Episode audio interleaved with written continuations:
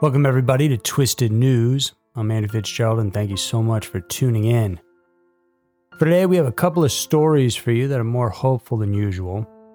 First is the mysterious case of a woman who disappeared after running off into the woods of Texas, followed by the story of two convicted murderers who were set free after twenty-five years, all thanks to a podcast.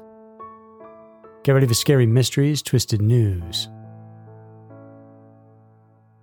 Number one, skeletal remains in Texas identified. It's always fascinating to learn about a case that eventually gets solved. Back on the afternoon of January tenth, twenty nineteen, in Pinellas County, Texas, a nine one one dispatcher received a distressing call from a woman who claimed that she was being followed. The female caller was thirty-three-year-old Lauren Thompson. She was running away from somebody in the woods at the time. The call went on for quite some time, which gave the responding officers her general location based on the pings her cell phone had made. And authorities then were able to find her abandoned car in a ditch near Farm to Market Road seventeen ninety-four, which was just west of Rock Hill. Sadly, though, after a thorough search of the area, her whereabouts remained a mystery, and she was simply never seen again. Lauren had been driving with another friend, headed out there to meet up with two other people for a day of fishing when her car got stuck in some mud. This friend then said that he then left Lauren in her car to go walk home to get another vehicle to ultimately pull them out of the mud. After this is when Lauren made a call to nine one one that lasted until her cell phone died, and then the call was cut off. Police did an intensive search in the area for hours with the help of canines, A T Vs, and heat-detecting drones. Overall, these efforts ended in vain as they never found her.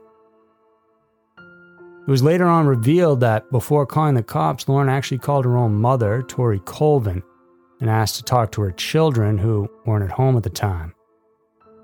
She then left them a cryptic and worrying message about how much she loved them and how she was sorry for what had happened. Lauren also apparently said that she'd never use drugs again if she ever got out of the situation she was in. As opposed to how Lauren sounded on the nine one one call, Tori reported that her daughter sounded coherent and not terrified. That call lasted for around six minutes, and before they hung up, Tori advised Lauren to call the police if she was in trouble. Fast forward then to July of twenty twenty-two when a forestry crew stumbled upon skeletal remains in a wooded area located in Pinellas County. After it was confirmed that there were human skeletal remains, the autopsy showed that the bones had been in the area for quite some time and that there was no obvious signs of foul play. The remains were then sent to an anthropological laboratory for identification, and just this December they were finally identified and confirmed to be Lauren. However, how she died and why she darted off in the first place is still being investigated. Hopefully, it's only a matter of time before this mystery gets solved. Number two, podcast sets men free. Journalism should be used as a means of informing the public about truth and facts. But in today's world, we're getting clicks, rules above everything else. All too often, stories in the news is being manipulated to entertain and or divide. Which is why when true journalism is done, it's our responsibility to shed light on their stories, and this is one of those examples. Back in nineteen ninety-six, fifteen-year-old Brian Bowling was on the phone with his girlfriend. He was in the bedroom of his family's trailer in Rome, Georgia, and during their conversation, he said that he was playing Russian roulette with a handgun. Shortly after, what followed was the deafening sound of a gun blast and soon, the tragic news about the death of Brian. When police arrived to investigate, they then learned that Brian wasn't alone in that trailer that evening. There were two other people, Kain Storey and Charlie Childers, who had impaired hearing and speech. The gun used for the game was brought to the trailer by Kain, but still the initial investigation revealed that Brian indeed shot himself, which corroborated with the previous testimony of Brian's girlfriend. However, the investigation soon took a different turn, and Brian's family insisted that Kain had something to do with the death and that they believed he had murdered young Brian.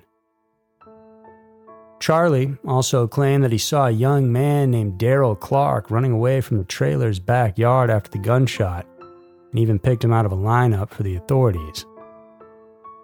Then a few months later, another supposed witness named Angela Bruce came forward to say that she heard Darrell and Kain talk about killing Brian because of what he allegedly knew about a theft the two seventeen-year-olds had committed.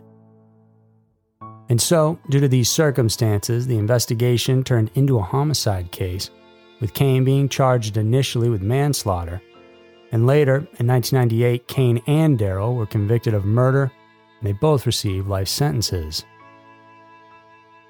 More than two decades later, in twenty twenty-one, two hosts of a true crime podcast called Proof focused their investigative skills on this case. Jacinda Davis and Susan Simpson managed to challenge the charges against Kain and Darrell. They also worked on uncovering the problems in the investigation, such as alleged misconduct from police officials, as well as falsified witness statements. The pair started to challenge the allegations, convictions, and testimonies that the prosecution used to convict the pair. And from this, they were ultimately able to reveal the truth about the testimony from the hearing and speech-impaired Charlie. Apparently, Charlie never actually picked Darrell from that police lineup. It was also made clear that during the trial, Charlie repeatedly said that the person he knew as Darrell was not in the courthouse despite Darrell Clark sitting right there. But because of his disabilities, it was easy to confuse people as to what he was really saying. It was later made clear that Charlie thought he was being asked about a different shooting incident that happened in the nineteen seventies, and not Brian's case at all. Susan and Jacinta also managed to uncover the truth about Angela's testimony. Angela revealed to them that she was forced to make the false statement because she experienced repeated harassment from one of the investigators on the case. It was also later reported that there was actually no autopsy performed on Brian's body, despite having a coroner testify that Brian's gunshot wound was not self-inflicted. On top of that, that same coroner didn't have the proper medical training and instead relied on a gut feeling. The Proof podcast team, together with the Georgia Innocence Project, then presented their findings to the district attorney of Floyd County, and they had no choice but to overturn the conviction given to Darrell. Kain, on the other hand, received an amendment to his sentencing to ten years' time served, and now both men have been set free and are home with their families. It's a tragic story to learn about, two men spending half their lives in jail for a crime they didn't commit, but even more tragic is the fact that our justice system is so flawed in many ways. We're all just people, human beings created equal, and so it's always important to question what people or authorities are telling you, because you never know what their true intentions may be. So there are two of the most interesting cases that we have for you guys this week. Hope you enjoyed it, and if you like this episode, make sure to check out more and subscribe so you don't miss out on what's coming next. Thanks for tuning in, and I'll see you soon.